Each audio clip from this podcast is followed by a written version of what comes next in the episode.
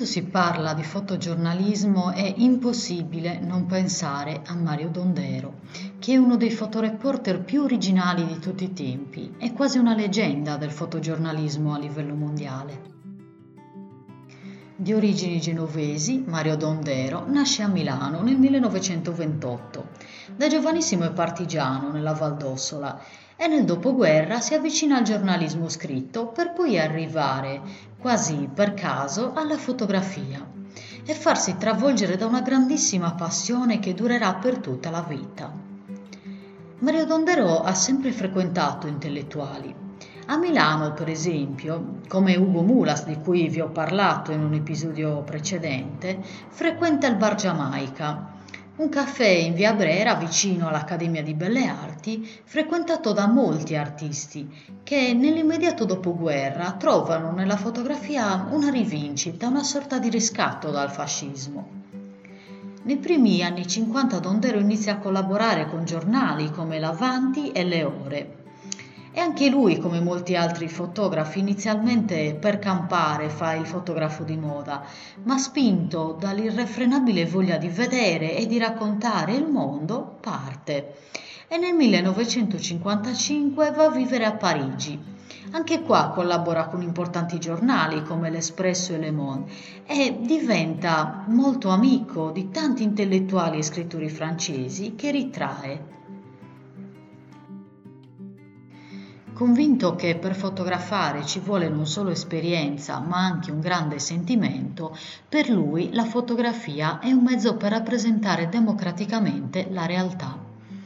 Dopo l'esperienza parigina, Tondero torna in Italia e negli anni 60 vive a Roma, dove frequenta personaggi come Pierpaolo Pasolini, Dacia Morraini e Moravia. E sempre durante gli anni 60 viaggia molto, gira il mondo e produce dei reportage di tipo sociale, politico e civile. Documenta per esempio le torture in Algeria o il lavoro di emergency in Afghanistan, di cui tra l'altro è un attivo sostenitore.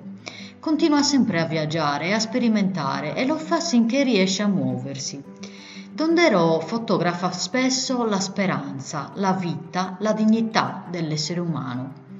Con la sua Leica racconta Kabul, l'Africa, il circo di Mosca, la Sorbona occupata, scrittori, artisti e persone comuni, che forse proprio queste sono tra i suoi soggetti preferiti, perché lui stesso dice che il valore civile di un fotografo risiede nel portare alla luce ciò che rimane latente.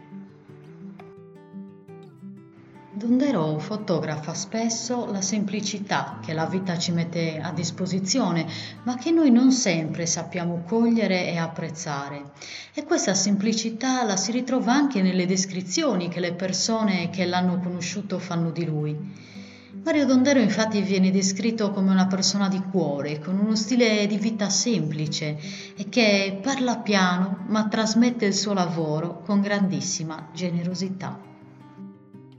Mario Dondero muore dopo una lunga malattia a Fermo il 13 dicembre 2015 all'età di 87 anni.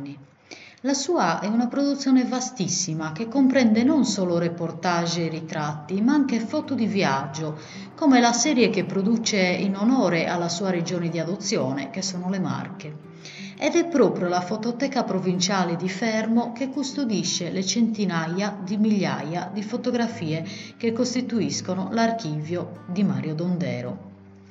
Io, come al solito, vi ho voluto raccontare la storia di un grande fotografo e vi invito ad andare a guardare le sue foto che, credetemi, sono di un'umanità incredibile. Una delle mie preferite è Due giorni prima della caduta del muro di Berlino del 1989, che ritrae una giovane madre da una parte del muro che fa un'insolita chiacchierata con un soldato di guardia dall'altra parte del muro.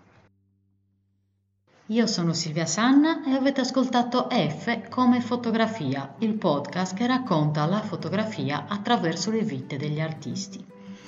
F come fotografia è anche su YouTube. Se ne avete piacere potete farci un salto e nella descrizione del video trovate dei consigli di letture dedicati ovviamente a Mario Dondero. Come sempre vi auguro una buona settimana e al prossimo sabato. Ciao a tutti! thank